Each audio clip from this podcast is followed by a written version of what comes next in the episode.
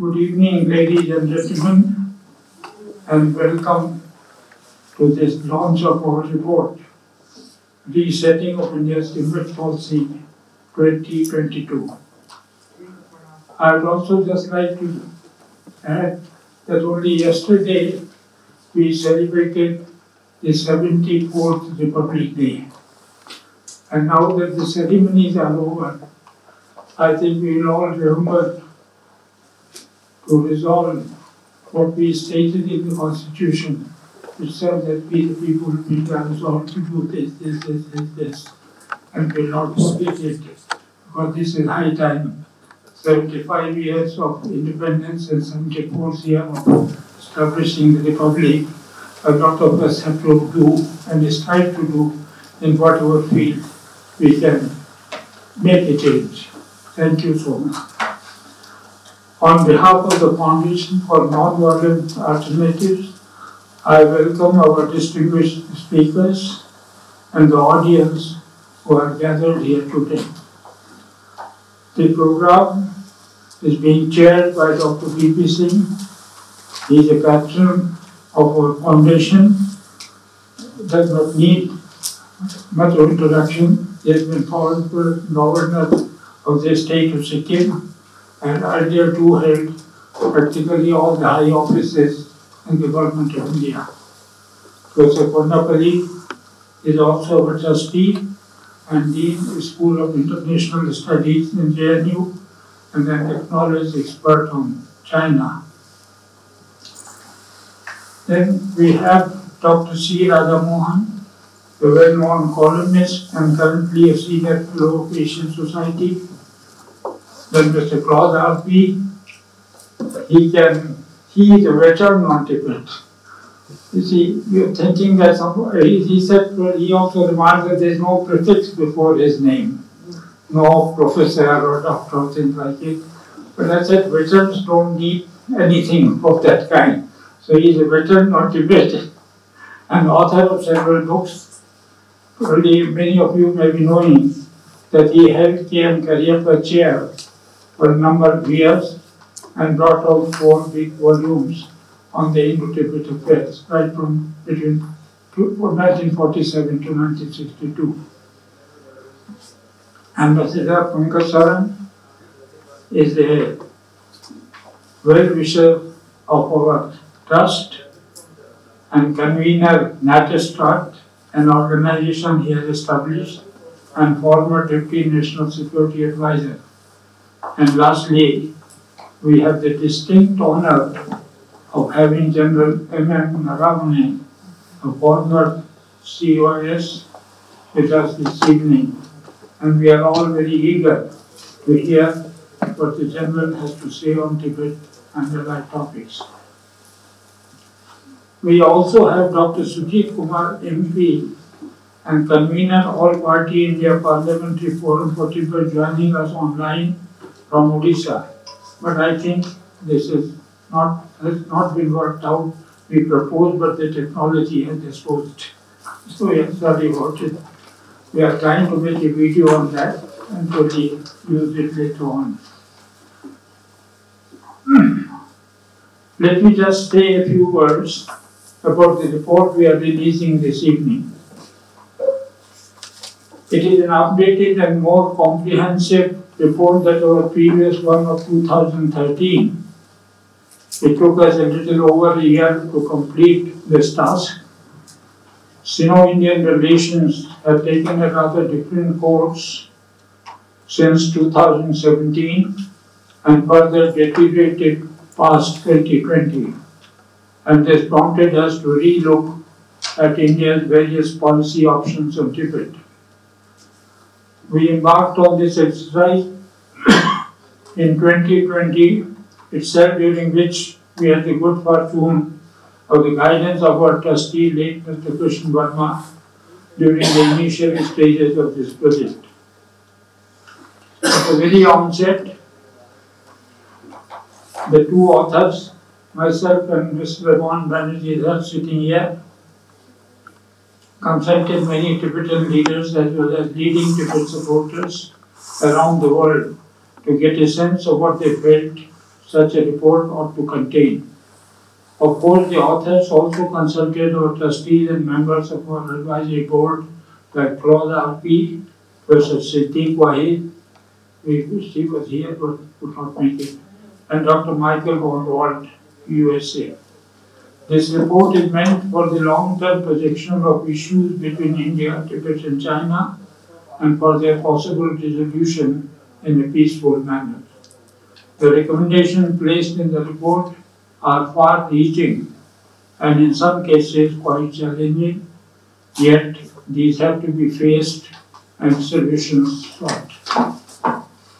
This report is an in-house production from the start to the finish. We would like to thank Mr. Kondapalli for his foreword and to all our experts for writing a preview to this report. This report is also being translated in Hindi by Sri Rahul Dev and in, is also to be translated in Tibetan in due course of time.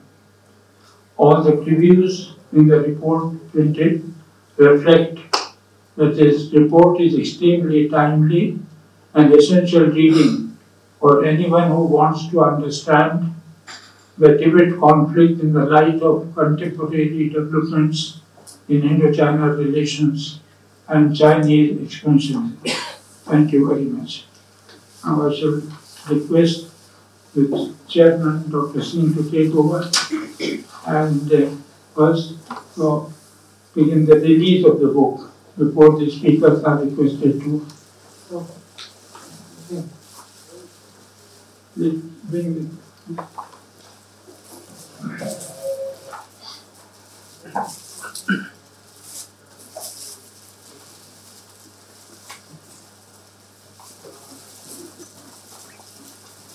Maybe release the book.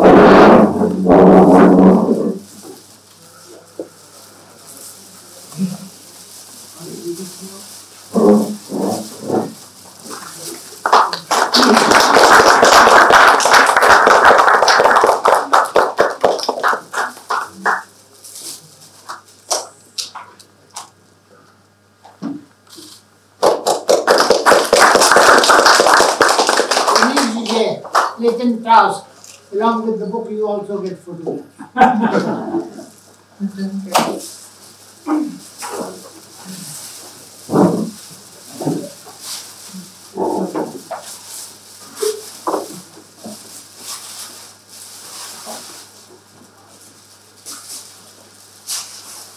Mr. Chairman, you have the floor now.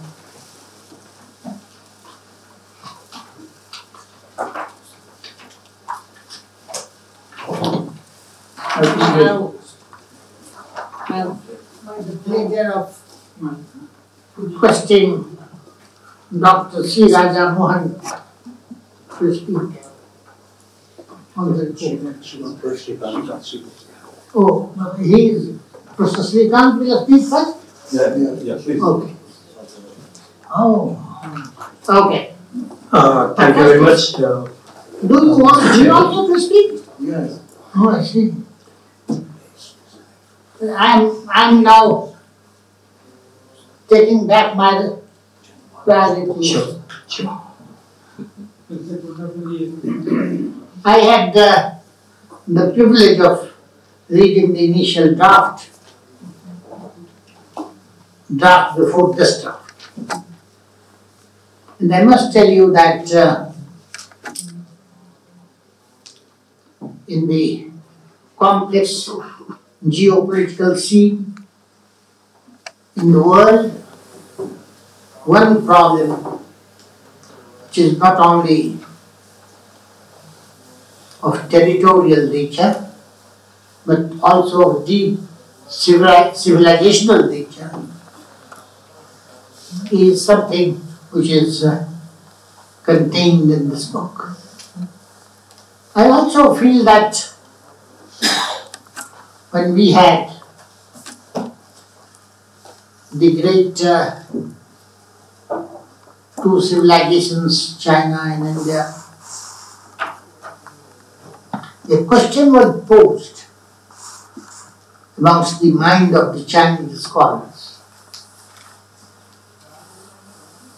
And that was what China should learn. One Chinese scholar decided to go to Japan and to come to India. And he said that, look, we have nothing to learn from Japan. When he came to India and decided to stay back in Nalanda University, become its student. And uh, at the end of it, was greatly influenced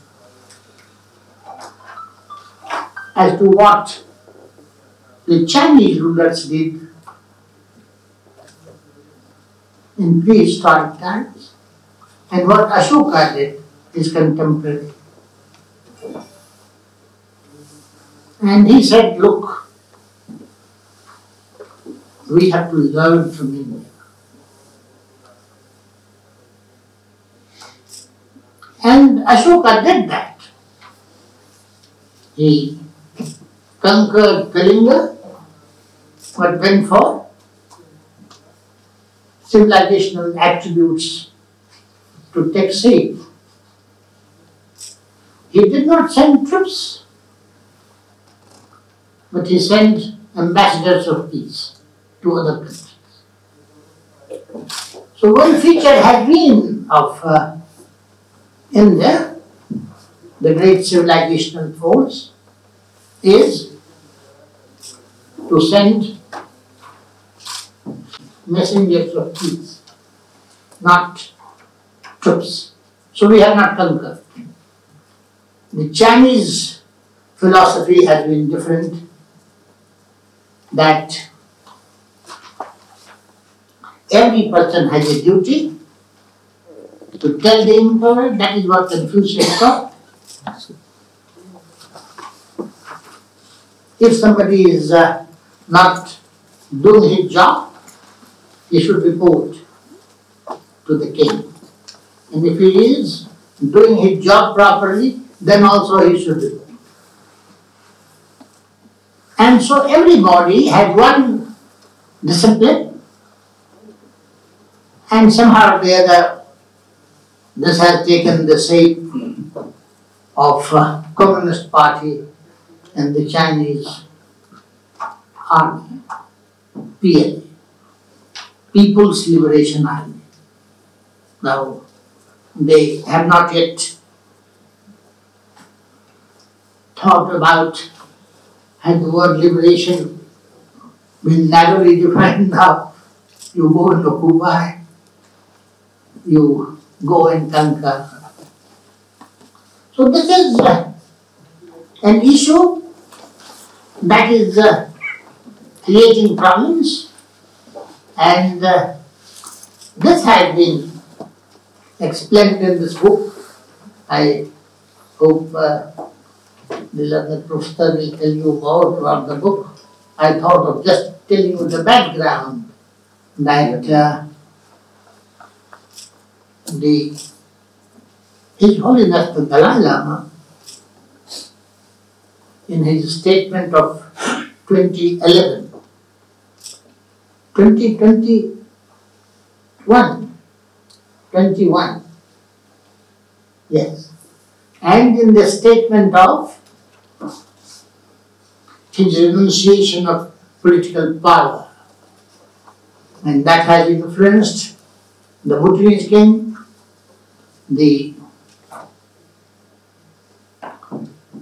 other, even Sikkim, when I was the governor, the successors said that we don't want throne. And all that happened, and His Holiness is saying the same. We have to see what is the way out. You can't take away somebody's land. You can't take away somebody's religious belief without dialogue. Without dialogue, dialogue based on civilizational heritage. And this is something which has always attracted me. And when I saw this report and the latest statement of His Holiness the Dalai Lama, I was more than convinced that this is very important. During the last, uh, from 1985, I have been in touch with His Holiness, talking to him. And this long dialogues that I had, some are in form of notes, some are published, but some in the form of notes I have promised to him that I will not release it, I will not write unless it is necessary or unless I have his authority. And I have not sought his authority and I am not going to seek his authority. So this is something which is there, so this is a very vital document. And I'm glad that uh, this is being shared with you. I'm also glad that this will lead to formulation of new ideas. Because uh, what else do alternatives mean? And alternatives, not in the Chinese term, non-violent alternatives. We hope to be enriched by your interventions. We hope to be enriched by your providing new ideas, new alternatives than what has been provided here. In these few words, I request the learned speaker to now say, thank you. Thank you very much, uh, Mr. Singh. Uh, Namaskar. The report that has been uh, prepared by the FNVA, uh, it's divided into six parts with uh, the last part being an annexures appendix uh, on different aspects. Uh, so it basically deals with uh, what has been the past, what is the current situation in Tibet, domestic and the international dimension, and thirdly, what should India do in terms of its resetting its policy. As you know that the uh, the People's Liberation Army moved into Tibet in 1950-51 and uh, an agreement was signed with the Dalai Lama which was abrogated uh, by several moves by the PLA itself when it was present in Tibet. And uh, that resulted in the 1959 flight of the Dalai Lama and subsequently the other developments in Tibet, which includes the Hanization of the Tibetan population, demographic changes, uh, a lot of economic uh, projects that have been uh, made under the five-year plans uh, by the central government.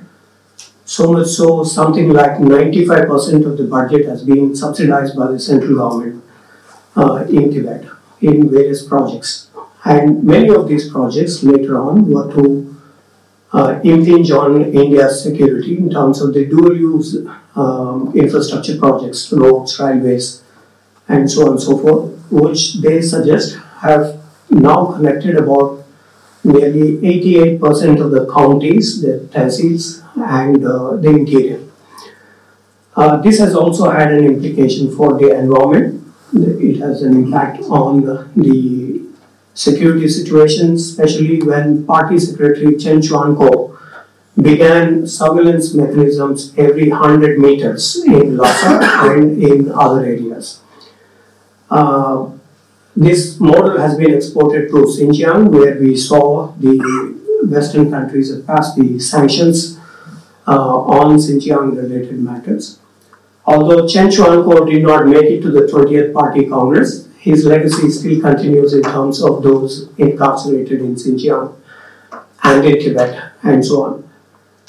So the past of Tibet has uh, uh, it has a it has a several lessons for India, and that is where the resetting also is crucial of the policies that India has followed. The second major component of this report is in terms of the present conditions, specifically since August 2020, sinicization of Tibetan Buddhism preached by the Tibet Forum meeting. Since then, the pace of change has been very intensive.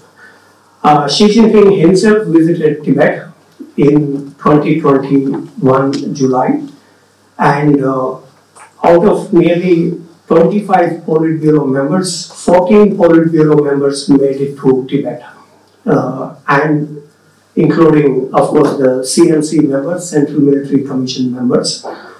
So this is the most intensive political preparation where they wish to convert even Tibetan Buddhism into Chinese ethos in many aspects. So those of you who saw those videos of Xi Jinping's visit to Nyingchi, Lhasa, and other places uh, uh, indicate how that Chineseness has been uh, incorporated into the Tibetan practices, religious, Tibetan Buddhist religious practices. Uh, this coincided with the 624 well-off society village construction, and we saw the pattern. Nearly one third of these were built on the path of the Dalai Lama's uh, flight uh, in 1959. So it also has a certain preparation for the 15th Dalai Lama related events, the developments in Tibet, the kind of developments that China has been making in Tibet. Uh, and this suggests that India needs to reset its policy, which was enunciated first in 1954, 1988, and then by Vajpayee in 2003. Uh, the core tenets of India's policy, which the report suggests we need to reset, include the One China policy, which has not been reiterated since 2010 in any of the joint statements between India and China, number one. Number two, uh, the report also suggests to resetting the kind of restrictions that have been placed on the Tibetans. Although India has been a democratic country, yet there are so many restrictions that have been placed including in terms of protest, including in terms of acquiring property, including in terms of social welfare, education, and cultural needs. Even though uh, India had protected the Tibetan identity, Tibetan culture, Tibetan religious practices, uh, most spectacularly in uh, Bylakuppe and uh, other establishments. Yet, the report suggests that we need to reset the um, the policy that we have put up for Tibet. And these are in several domains, and this touches upon each of the stakeholders uh, in the Trans Himalayan region, as well as across Tibet and Indian frontiers. So, this is what the report suggests to. A more classified uh, one would be distributed possibly to the, uh, the stakeholders. Um, for the suggestions that, that come out of this report. So our recommendation is please read this, please, please publicize this report and congratulate the authors, uh, Mr. Tandon and Ridwan Banerjee for putting across a comprehensive, both the domestic elements of Tibet, how the process is churning out. Uh, secondly, in terms of what should be the India's policy. Thank you for your attention. I also thank the authors. Now I am going to tell the readers that this is available for all of you. Now I request uh, after Dr. Kondapalli, may I request the Dr. C. Raja Mohan to address us. Thank you, sir. Thank you. It's really a pleasure, uh, privilege to be part of this panel. Uh, looking at the people on this panel, I mean, I think uh, we, I'll be doing a lot of violence uh, if I really hold forth uh, on the uh, issues involved. Every one of them here. Srikanth is a China expert, and all the others. Claude has written about Tibet and India-China relations much longer than any one of us, and with much greater insight than, than many of us have. Uh, General is here. He's dealt with the real situation that has been changing on the ground. Dr. Singh, you covered the Himalayas, you've been in the Northeast, and uh, my friend Pankaj was the Deputy National Security Advisor. So we really have a, uh, a, a, a, set of people here who can bring you uh, a, a larger challenges that I think we have at this point and what the report means for us in terms of how we can advance uh, our interests. Uh, what I thought I'd do is really just to make a, a broad set of uh, points, in eight of them. Uh, I'll start with one congratulating uh, the foundation uh, as well as the two authors for really giving us a, a, a comprehensive, substantive report.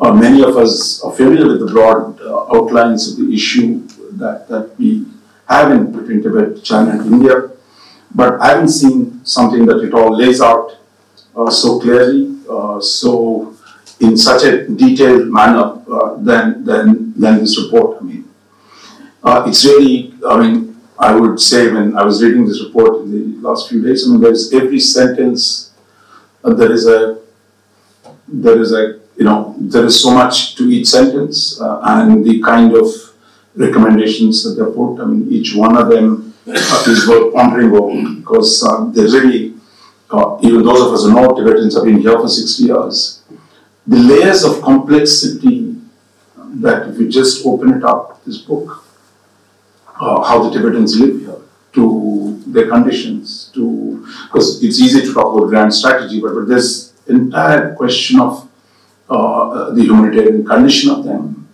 and how Indian state, I mean, uh, for all its generosity, I think there is a lot of room for improvement for us uh, to be able to think about this in a much more dignified way. I mean, no one is expecting India uh, to start marching with Tibetan flags, the government of India, the Indian state.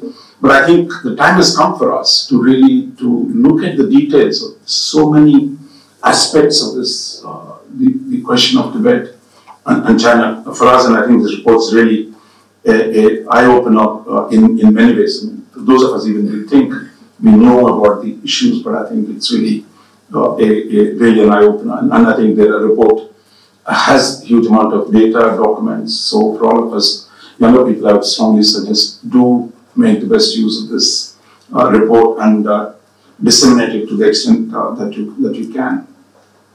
Secondly, for me, the biggest takeaway uh, was really the the conceptualization of the Himalayan challenge that Tibet is. Because many of us, I mean, have tracked, uh, reported, uh, followed a whole lot of issues in the last, say, 20 years. Let's start from 2000. I mean, the three great corridors that China is building CPEC, the CNEC, China Nepal corridor, China Myanmar corridor. I mean, I'd written about uh, South China, South Xinjiang Railway uh, that was being brought in uh, the Tibet Railway, uh, we've seen the connectivity issues, question of river water manipulation, uh, the question of uh, you know the villages being built, uh, the question of uh, how China is transforming this entire Himalayan region. I mean, we, we all covered it in a piecemeal basis. I think what this report tells us is to think about this in an integrated manner, not just in terms of the merely military security, but, but actually thinking of that we have a great power. China's entry into Tibet itself was a, was a, was a dramatic moment. None of us had imagined at the time. China would be the second largest economy. When you have a powerful state sitting on the Himalayan massif, it doesn't have to do too much to alter the structure, uh, which is what China is doing. So, so how we think about the Himalayas, the multiple dimensions of it. I think the Chinese power is fundamentally transforming the Himalayas. At least those who, on the environment alone, I mean, the Chinese Communist Party has been called the Communist Party of Engineers. I mean, if they start digging through uh, the Himalayas, the kind of things that they've already done. So my, my, my sense is for us, I think, is to think about these challenges that are in an integrated way. and I think that this report really helped us think about the multiple dimensions of what Chinese power means in Tibet. And I think that's uh, very, very uh, central. Uh, that brings me to the third point. I mean, uh, uh, I think uh, India has changed a lot in the 75 years since independence. But one thing it seems very hard is to shed the illusions about China. uh, the deep, I mean, it really goes back to 100 years, if you will, uh, when the Indian delegation and the Chinese delegation met in uh, Brussels Anti-Imperialist Congress 1927, uh, the imagination that we will work together to change the world.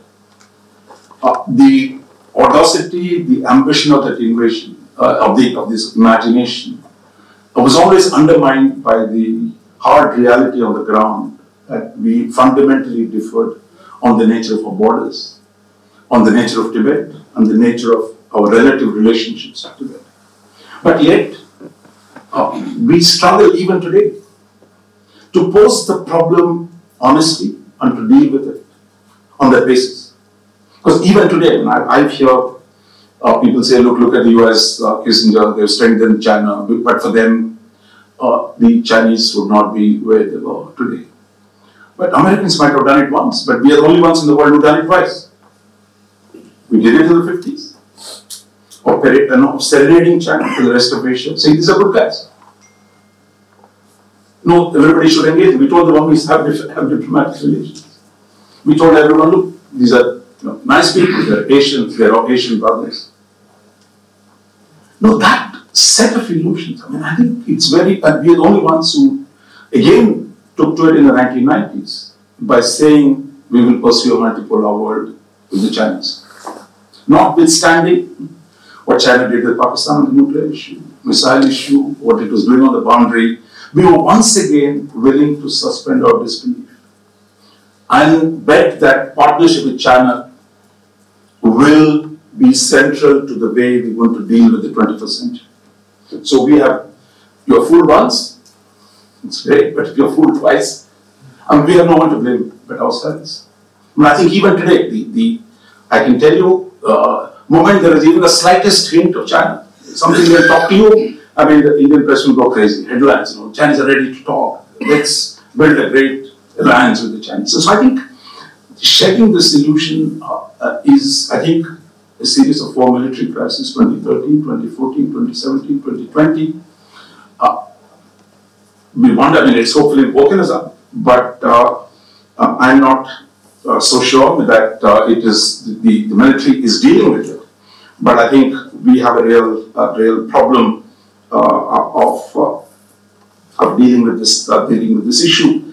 I'll just give you a counter example. I mean, I don't know how many of you have seen what Japan has done in the last few weeks. They plan to double its defense expenditure. They plan to build a thousand missile arsenal because last 10 years they've had serious problems in the maritime territorial dispute with Japan, with the Chinese. Now, they say, look, here's a problem. And here is our response. But I think India, I mean, with apologies to, to everyone else, I mean, been part of the government, uh, that where is our strategy in terms of, you know, framing the question, how do we deter China? If we have to deter China on multiple fronts, it's not just across one front. Then, if if X is your strategy, how are you going to carry it forward? And so I'm not just blaming the government. Uh, I think we have not done our job. And the rest of us who are outside, sitting in think tanks and other places, we can make the case. Uh, we're not doing enough. I think uh, in terms of framing the problem, the problem we have is a multi-generational problem. It's a problem of how to deter China and prevent it from undermining our national interests. It demands a level of intellectual effort. And it can't just be, it's too important to be left to the government, if I might say so uh, that, that we need to do a lot more those of us who are, who are uh, outside. Uh, that brings me to you know at least two sets of issues. I mean, which is the the uh, one the context has fundamentally changed. I mean, because uh, how China deals with Tibet and how we deal with Tibet had had a lot to do with the nature of China's international relations.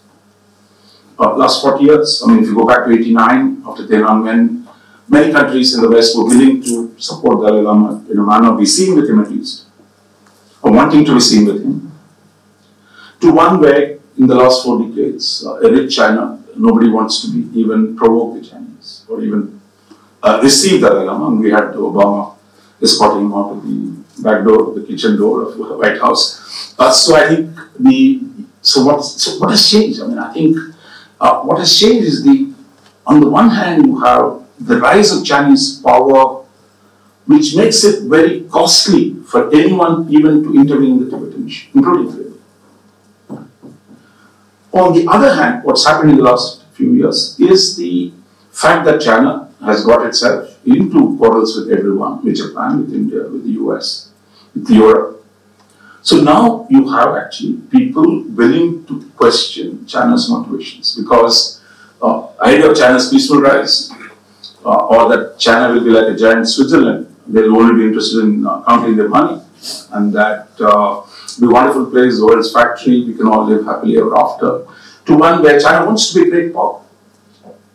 I mean, we might not like it, but the fact is, it is their national ambition. And, and for us, it's important thing to see the consequences of that reality that it has the power to redeem its historic claims, right or wrong, illegitimate or legitimate. And it is that power that, that exists today. But by overreaching, he has created conflicts. And I think for the first time, on the positive side, China's quarrels with the rest of the world opens the door for a, for a fresh engagement, for a fresh thinking on the subject. So in that sense, the report is timely. But at the same time, the difficulties of dealing with the Chinese power remain because they're so strong. And I think those uh, uh, not, that the problem has not disappeared. China has not become weak, uh, and it remains a very strong state. And internally, what it can do today is quite quite dramatic the kind of surveillance system which uh, talked about, or the Sinicization uh, of Buddhism, the school textbooks. I mean, it's kind of the sweeping application of purposeful state power uh, to systematically transform all minorities, their culture, their language, their religion. Uh, this is, I I mean, it's one thing it is in India, we think uh, you can take on anyone but not God. But the Chinese said, they're going to take on God. CCP will decide who is the bishop of the Catholics, uh, who is the next Dalai Lama, who is so. Uh, the communists, I mean, you think you can't interfere between man and God, but the Chinese Communist Party thinks you can interfere between man and God. So that is the scale of the Chinese power that they control across the board the religious activity. And, and I think we again we've noted all this, but what it means for us, I think uh, we've not really thought about. And I think that the dilemma, those denouements are beginning to come to us. But that brings me to the, the whole set of recommendations. I mean, there are almost 20 sets. I mean, I would urge all of you to read every one of them because it's really detailed, every one of them, uh, starting from national security, border security, policy on Buddhism, uh, the, the, future of the 15th Dalai Lama, who is going to find him and how they're going to find him. Uh, the question of the, you know, Mr. Modi talks about uh, ease of living, the question of uh, conditions of living for the Tibetan uh, people here, uh, the question of how do we engage Tibet across the border. So I think the scale of the issues dealt with, I mean, I think it, it's really in great detail. And I think even if we don't agree with all the recommendations, but I think there's a lot that is actionable. And I think that's what I, I think we should be able to take this forward and uh, tell our government or people and what we can do in the civil society, that, that we need to be able to address a large number of those demands. And, and I would strongly suggest, I think, that uh, I, I thought there'll be much bigger audience where today crowding into the small room. But I think so that shows us the kind of task we have to do uh, to take the problems at hand, the gravity of those problem, uh, problems to, to a much, much larger audience. So I'll conclude here by once again uh, congratulating the two authors uh, for producing such a really thought-provoking, uh, stimulating uh, report. Thank you, sir. Thank you very much. Um, before I invite uh, the scholar Claude Arpi, I thought uh, one thing you left unsaid. Next time, who will decide? The Chinese or somebody else who will preside over this meeting? They may decide. At this rate, they may decide. So, there is no such threat. I must tell you, they will not decide. And now I invite the scholar Claude Arpi. Please do the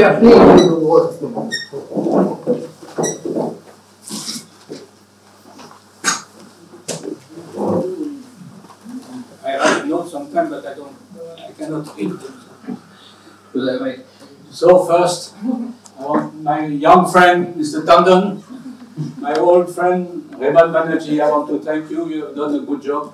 You have reset the.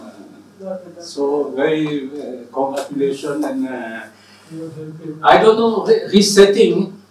Actually, the government of India, I'm not sure that they had uh, ever one uh, Tibet policy. So for you, it's resetting because it's uh, your second report. But the government, unfortunately, what is a government?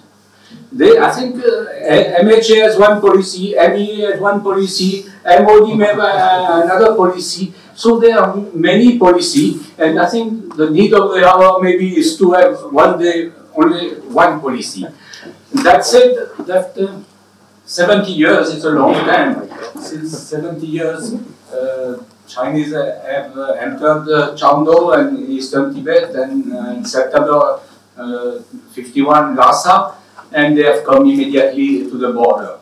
Now, I have never seen uh, Tibet police, uh, uh, Tibet policy from the government of India, but but when uh, Sardar Patel wrote his letter of seven page pages in uh, November on 7 November 1950, that was part of a Tibet policy, at least as far as security is concerned. Because when we speak about Tibetan, the, uh, there is two aspects. One is His Holiness Dalai Lama, the Tibetan refugees, uh, 1.35 lakhs came, now they are much less. And that is a problem which should be, be looked into very seriously. Uh, but the other issue is the border. There was no problem with the border, and what Sardar Patel saw and what he described in that, it was the policy for the border. And uh, many, many of the Indian leaders, uh, President, President Rajendra Prasad, Rajagopalachari, K. M. Munshi, uh, Mukherjee, they all wrote also to the Prime Minister and say that's the, the, the right thing to do because we are losing a border, a peaceful border. There was no EBP or there's no police in, in all this border. So I think we should not forget this and we should uh, read again this uh, letter from uh, Sardar Patel. And now, uh, people are asking when Tibet lost independence. According to me, it's 1950, August 1952. In 52, suddenly the uh, government of India, not the government, just a few people in the government, decided to downgrade the um, Indian mission in Lhasa. There was a full-fledged mission. And uh, Mr. Sumul Sinha, one IFS officer, was manning this uh, mission, and suddenly it was decided mainly by uh, Sardar Panikkar, the ambassador in Beijing, to downgrade it to the uh, consulate general. When you lose that possibility of uh, negotiating directly, this is one of the most important signs of an independent nation that you conducting your own foreign affairs. Foreign affairs are co conducted with the between the mission in Lhasa, the foreign bureau, uh, only Tibetans, and the political officer in Sikkim. And this was done without informing the parliament, without informing anybody. And I, I don't think any MPs realized that suddenly the, the full-fledged mission had become a consulate general. So it was an admission, it was a full surrender. And of course, two years later, there was the, the, the Panchsheel. It was formalized in the form of an agreement of a treaty between Republic of India and the, the Tibet's region of Tibet. So for the first time in an agreement, it was shown that Tibet, Tibet was only a region of China. So this continued, and we know the dramatic turn it took in 1959 in March. His Holiness had to take refuge, if they take that uh, Khenzimane, Zemithang, Bomdila Road, and he took refuge. He went immediately to Mussoorie. Again, there was a sort of a Tibet policy, and that Tibet policy has lasted till today. There was a five hours talk in Mussoorie between His Holiness and uh, Prime Minister, and Nehru was absolutely clear. I will rehabilitate your people, I will educate your people, and India has really done that and has really helped the Dalai Lama. Like he said, I will not do anything politically. I will not, even if you don't want uh, His Holiness to apply, to appeal to the UN. His Holiness still went in 1959 uh, in the UN, but uh, the Prime Minister was against that. So that was a policy, rehabilitation of the Tibetans, education, but no politics. So uh, that's uh, what needs to be reset, according to me. Because as um, Chief Minister of Arunachal says, I have no border with, with China, I have only a border with Tibet.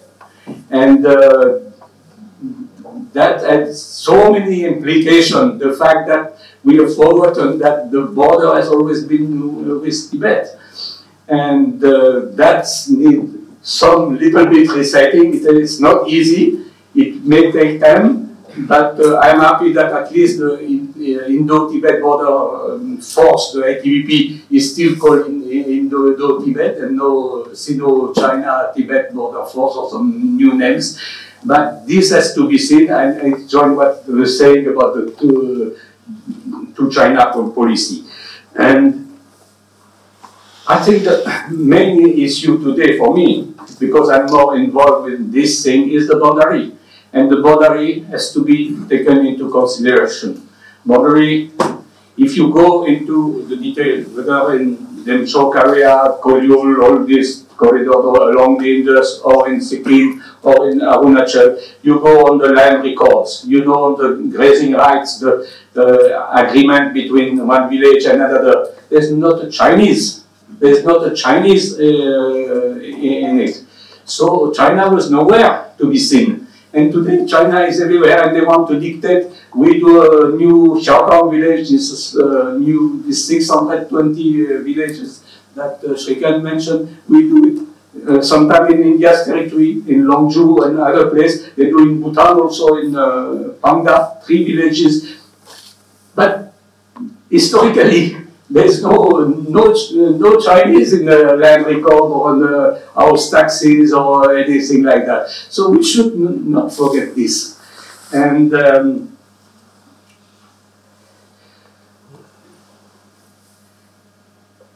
I think uh, there was some decision taken in 2018 to uh, sort of boycott His Holiness in Dharamsala. So a notification was issued by the FS Foreign Secretary and saying that no Indian official should be. That is very counterproductive because it means that uh, official, whoever has asked FS to send that, uh, that notification, he doesn't understand China at all. Because China doesn't believe in this thing, doesn't respect uh, any of these uh, things. They respect when you stand by them and they are there in uh, East, East, the army chief in the, during the when it started the confrontation in Ladakh, you know that they just respect that you stand in front of them. You don't have to be violent. You should remain non-violent. Even in, uh, recently on the 9th December in Yangtse, uh, east of Bomla, there was a confrontation. I mean, some people have been hurt a little bit, but there's no shooting or anything like that. And that is quite remarkable that there was no shooting. But if you don't stand, they will go. You can uh, absolutely sure. John I was also posted that you, if, they, if you withdraw from 500 meters, they will advance 500 meters. That is uh, very regrettable it's not the entire Chinese nation, because India, for example, has very good uh, relation with Taiwan, but the present regime in Beijing is like that, at least the People's Liberation Army, the big shots of the People's Liberation Army. So it's re re regrettable.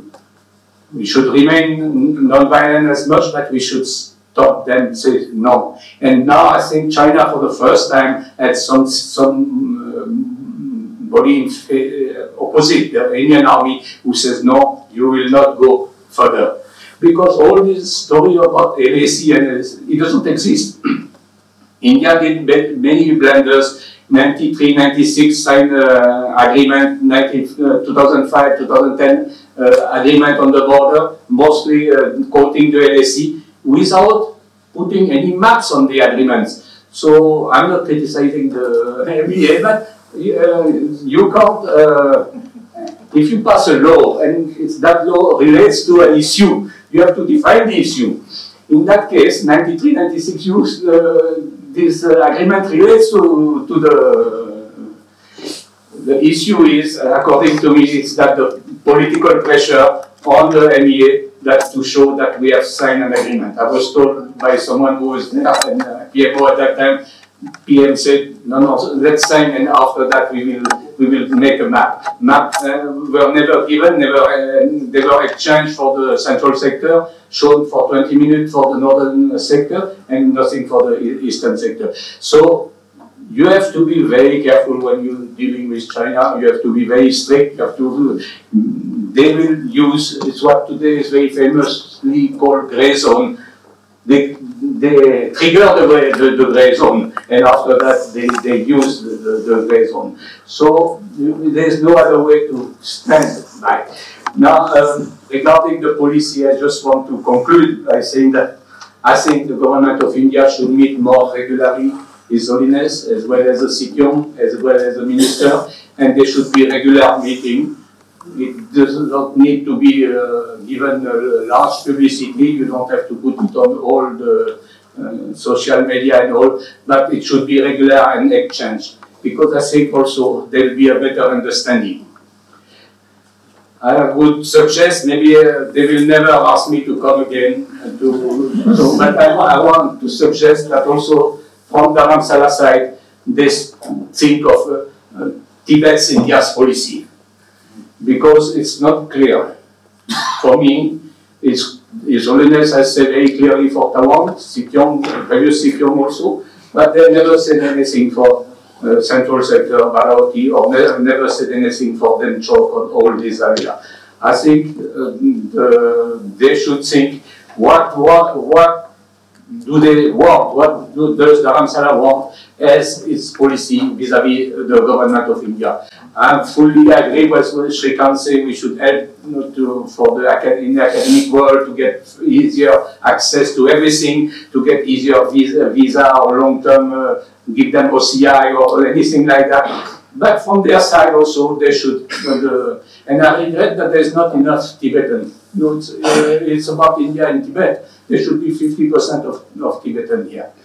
And the last thing before concluding, I would like that the government of India says officially the 15th Dalai Lama will be an honored guest in India like the 14th has been. And let's say it uh, officially so that China knows also that uh, India will support the 15th Dalai Lama, whatever choice. India is a secular country. India will not interfere like China. China is a communist country. And they want to interfere in the business of uh, uh, reincarnation. They know, they know nothing about reincarnation. But India should say, we are, we are a secular state. We don't interfere. You take your decision, but we will stand by you. And if you decide to come back in India, you will be an honored guest. We will look after you like we have looked after the, uh, the 14 Dalai Lama. I mean, we will look after the 15 like we have looked after. Thank you. thank the Claude We have to put things in a perspective. And uh, we will not uh,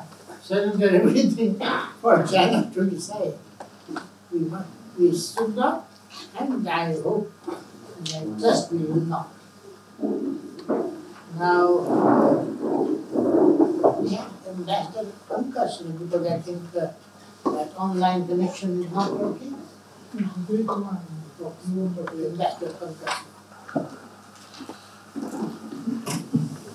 Thank you, uh, Mr. Singh, and uh, good evening to everyone. Uh, this is a very distinguished panel, so after three experts and scholars uh, who have covered almost everything, uh, there is actually little to say in terms of uh, uh, the analysis part. But I would only like to draw attention. Firstly, I want to talk about the report. I think it is an outstanding work of labor the annexures, particularly, I was extremely impressed by the way they have been selected, and uh, they haven't missed a single important document, uh, which is really remarkable. And uh, I mean, I, you know, while we can fault the government for many things, uh, it is also true that the discourse, the public discourse on Tibet uh, within India, uh, has actually kind of petered off and uh, it uh, somehow seems to have fallen off the radar among our own intellectuals and uh, civil society. And so the ballast which one would have expected or desired has somehow um, reduced significantly. it, it is um, quite remarkable that when you look at the map and look at Tibet, uh, it is so obvious that uh, Tibet would dominate Indian strategic thinking uh, for all the reasons that have been spelled out, starting from the military uh, to culture and to uh, climate change and to uh, natural resources. There is no aspect of uh, human activity which does not get affected within India by actions taken in Tibet. So I, I really think that and I hope actually that this report will encourage uh, a much more uh, disaggregated discussion on these individual elements of Tibet. For example, even on uh, the boundary question which has been mentioned, I think uh, because of many, many reasons, uh, uh, the information in the public domain is not as much as it should be on the whole question of the Dalai Lama, the uh, question of Tibetan Buddhism, the question of uh, border infrastructure, the, um, the whole issue about uh, diversion of river waters and associated climate change impact. You know, so each of these can actually uh, be the subject of individual books. One, one thing which, of course, is clear, two things rather, I think is uh, when you look at Government of India behavior, I think every single Prime Minister has tried uh, his or her best to reach out to China uh, to find a modus vivendi to live and deal with China. And uh, so all the agreements that we have on the table, starting from the early 50s till a couple of years ago, point to this direction. The question to ask is whether all the prime ministers and previous governments were wrong or had they all failed? And are we repeating the same mistake again and again? The second clear conclusion one can draw insofar as Chinese behavior is concerned is that they have made their intentions known very, very clearly.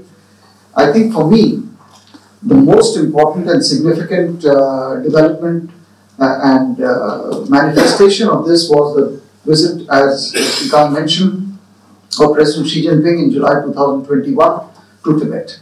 And he was apparently within 20 kilometers of uh, the Arunachal border. So, this is uh, known that the Chinese intent and Chinese capabilities to ratchet up uh, and to reinforce their presence, um, both hard and soft, in Tibet is known. I think the real dilemma is uh, boils down to what we can do insofar as uh, the Tibet question is concerned, and number two, uh, what is the uh, kind of importance of the Tibet question within the overall India-China relationship. And the third leg of this whole uh, dilemma is how the rest of the world, which uh, Raj mentioned, is approaching the Tibet question. So uh, these are the basic, uh, you know, kind of clusters of pillars we need to really uh, focus on. So starting from the last one, I agree with him that it's not only in India, but it's even in the uh, wider global landscape that Tibet has definitely uh, become less of a strategic issue um, in the rest of the world. And by the rest of the world, basically, it's the Western world. Um, I was I was in Russia, and I know that there are lots of republics in Russia which have huge Buddhist populations, and a lot of those uh, republics, their um, their uh, monks and others actually come to India to, to educate themselves and to learn uh, the scriptures. But the only person uh, I think who tried to resurrect this issue uh, was President Trump, and it was during his term that he had these two uh, big legislative uh, initiatives. Uh, in 2018, the Reciprocal Act for Tibet, and in 2020, the Tibet Policy and Support Act, which directly focused on the question of reincarnation. But minus that, I think it is true that we are working in a different international environment and we have to be cognizant of that. On the, on the question of uh, our own actions and what options we have, we, there are some realities. I mean, one of them has been referred to, which has been the drop in the population of the Tibetan refugees in India. And basically, the, the shutting off of the tap along the China-Nepal border. So the, the, the flood has become a trickle and now there is virtually no passage into India. So this is this dwindling population uh, within India. Uh, His Holiness uh, himself is now 87 or so. Uh, the question of reincarnation is uh, looming very large, and this I think is going to be the next big uh, issue in the manner in which uh, the government is going to handle the Tibet question. And it doesn't matter which party or which government is in power, but uh, there are so many aspects one has to uh, think of and consider before we uh, take a certain position. And uh, Claude, of course, is right when he says that different wings of the government have different policies. But I would only submit that this is as true for India as it is of the United States or anyone else. I mean, it is the it is a, product of the way government is structured. Uh, there is a State Department, there's a Defense Department, there's a White House, there is a National Security Council, there's a Commerce Department, there's a Treasury Department, and uh, we, in fact, have been uh, at many times the on the other end of the stick when we're dealing with these different departments when it comes to say our own relations with the United States. So I think in India also it is true that different uh, in ministries and that's their job. The question is of course how to converge this. From a national point of view, General Naravane would of course uh, know much more. I think what we have definitely done is to steal our uh, national capacity along the border and focus uh, more on infrastructure and um, uh, and development and kind of trying to repopulate uh, the villages along uh, the border, and that is somewhat uh, not a good thing which has happened. That uh, there has been some depopulation and migration away from the uh, reaches, outer reaches of the mountains uh, on the Indian side. But nevertheless, mm, uh, I think the events of the last few years have, without any question, um, um, led to very significant uh, reallocation of resources on the Indian side. And this also has been done uh, during the previous government. So I think when you look at government and try to analyze government of India behavior, you will see different strands uh, of uh, approaching this, um, uh, how to deal with the Indo-Tibet uh, border. And uh, uh, uh, we, so the, the other the other thing, of course, when we look at Tibet is how what is its salience when it comes to the bigger India-China relationship. And here, again, for various reasons, I think the power differential between India and China has grown in the last 30 years. It is not going to close in the near future, and we have to be conscious of uh, how we how we deal with this differential and with what degree of realism uh, do we approach uh, this question. Uh, the the important uh, I think thing here to note is that we want to find a, a way to live with with uh, with China. Um, the um, the, uh, the the boundary question again is highly complicated. Uh, starting from the early 50s to 1959, of course, the McMahon line. If you, I mean, if you ask the question, are we uh, moving towards a solution of the boundary question? I don't think we are.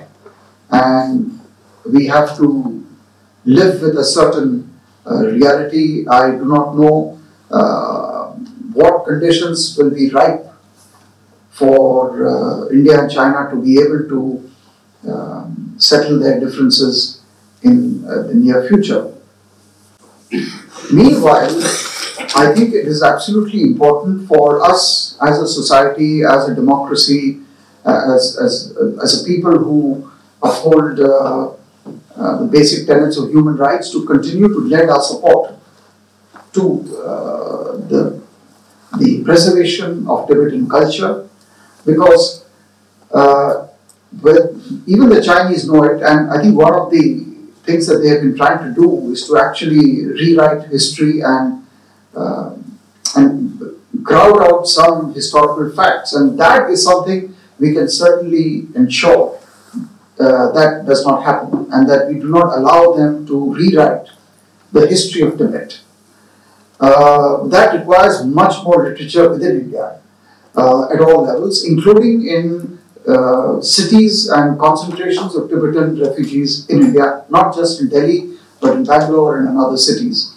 But this attempt to somehow uh, paper over the history of Tibet should not be allowed to succeed. And that, I think, is uh, maybe a small step, but a critical step we can take because uh, that, and that requires a lot of Indian scholarship on Tibet. And this is where I think uh, the foundation and this particular report play a huge role. So these are just some thoughts I thought I will uh, I would share with you, and, um, and and maybe I'll just finish here. Thank you so much.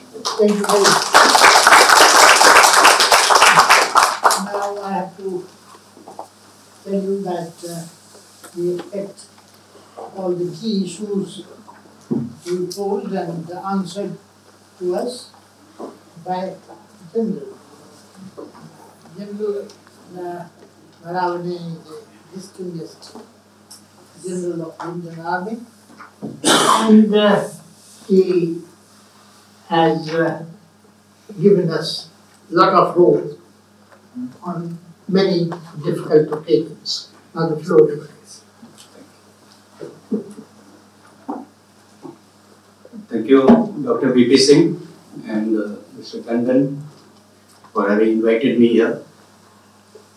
And uh, of course, I'm in the presence of very distinguished uh, luminaries in their respective fields as well as in the audience. And uh, being the last speaker of the day is always a very difficult proposition because most of the points have got covered. But uh, yet I'll try to break new ground. But if I cover some old facts or points, uh, do forgive me. Uh, we are today, uh, here we have just released the report on the resetting of India's Tibet policy in 2022 and what are the in this uh, foundation for non-violent alternatives. I think uh, in this forum it would be only right to touch about non-violence or non-violent alternatives. I think non-violence is the need of the day and the hour. And even our Prime Minister had mentioned that this is not an era of war. So therefore, there is a definite thought that how can we solve our disputes, differences without resorting to violence. And if I may quote from uh, Martin Luther King, and he had said that how we fight violence and oppression is the question, and how we fight it without resorting to violence and oppression ourselves. That is the bigger question. How can we make somebody else, how can we change their perception and make him accept our viewpoint, narrow down the differences so that we can resolve these differences through dialogue and discussion. And if we have to do that, then we have to do it through irrefutable logic and cold facts. That is the only way. And I think it is in that context that this report, which has been prepared and we have just released, is very important because it deals with these cold facts. And as has been brought out uh, by my speakers, that we never had a border with China. Tibet was a nation by itself. It was Tibet which had a border with China and Tibet which had a border with India. And it is only when it was annexed in the 50s that we started having a border with China and the broader problem arose as a result of that. Till then there was no problem. Everything was uh, quite normal. So this is a, you know, the start point itself is very important. And I think this report very clearly brings out this, this fact.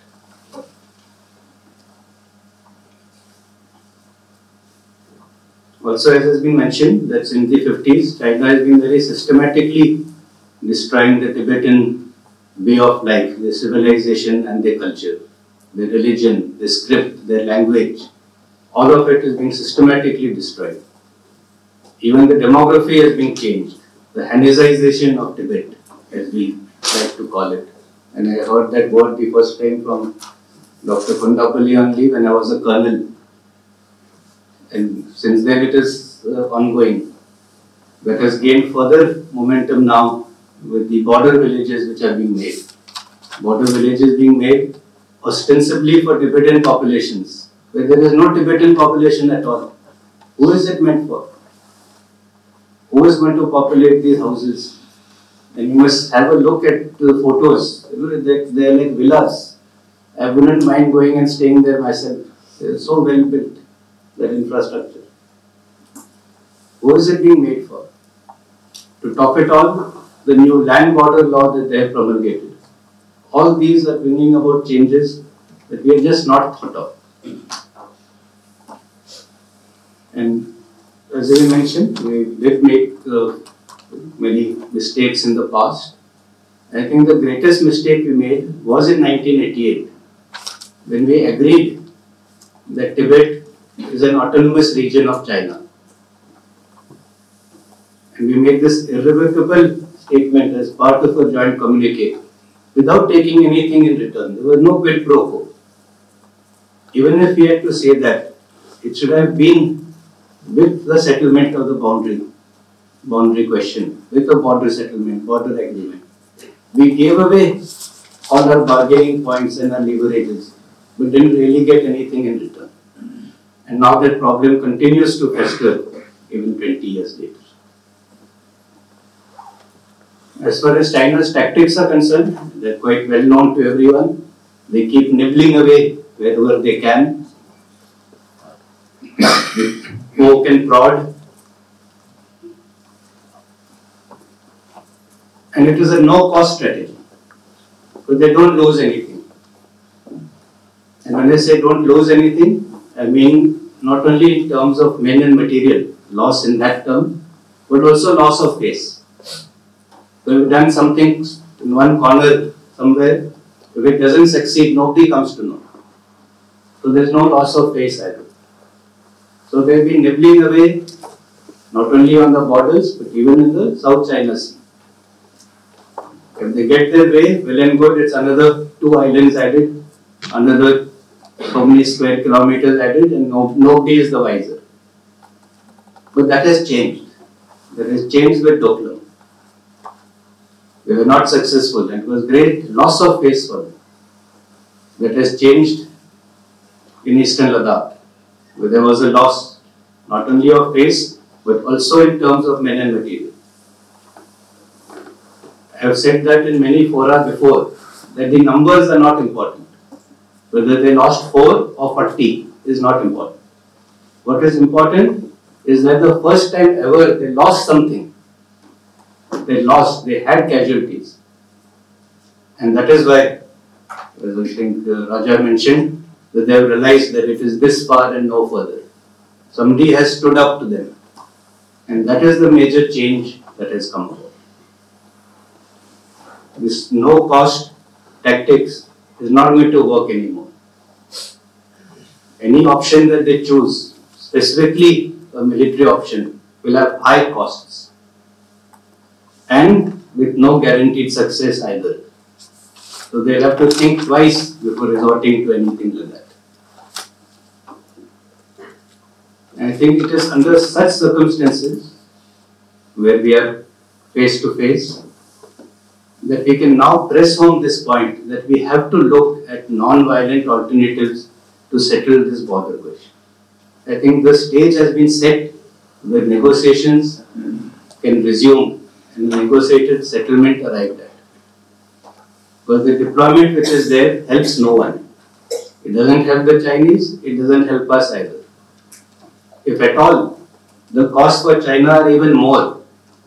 And I say this with great confidence that the costs for them are more. If they have built billeting capacities for 60,000 people, where does that money come from? They have, we have also imposed costs on them. Everywhere we only read that we have got costs on us, but what about their costs? We have also imposed costs on them. And if they have to maintain those people, their base is their eastern seaboard.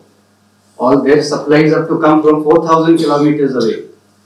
The lines of communications are so long. My lines of communication are only 500 kilometers, 400 kilometers, even lesser than that. Who's better off, he or us? I will say we are better off.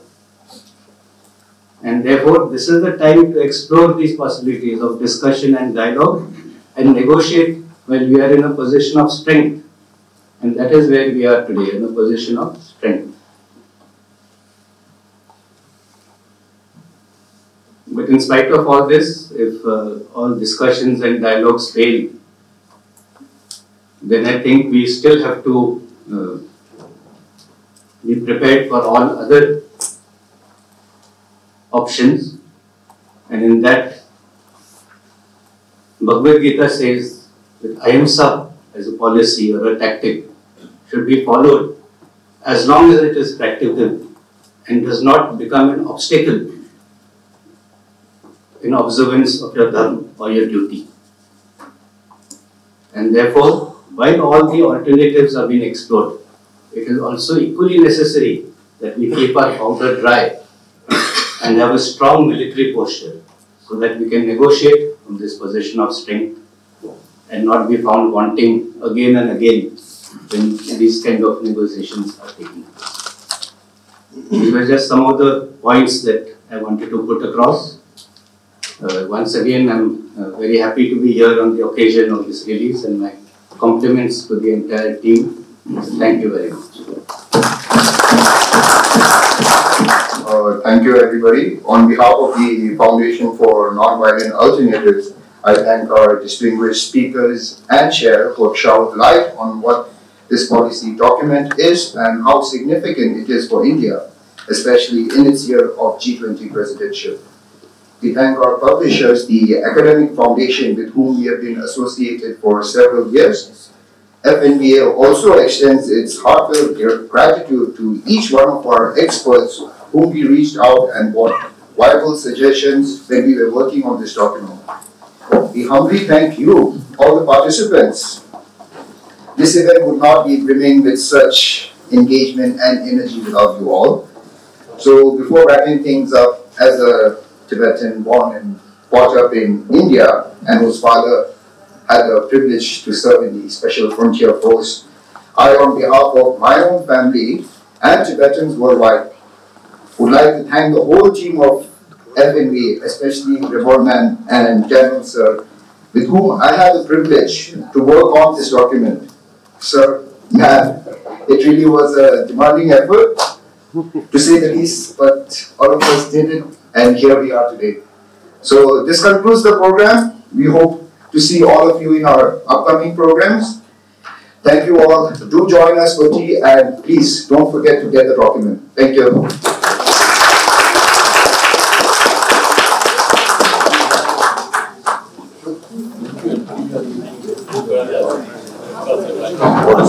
place.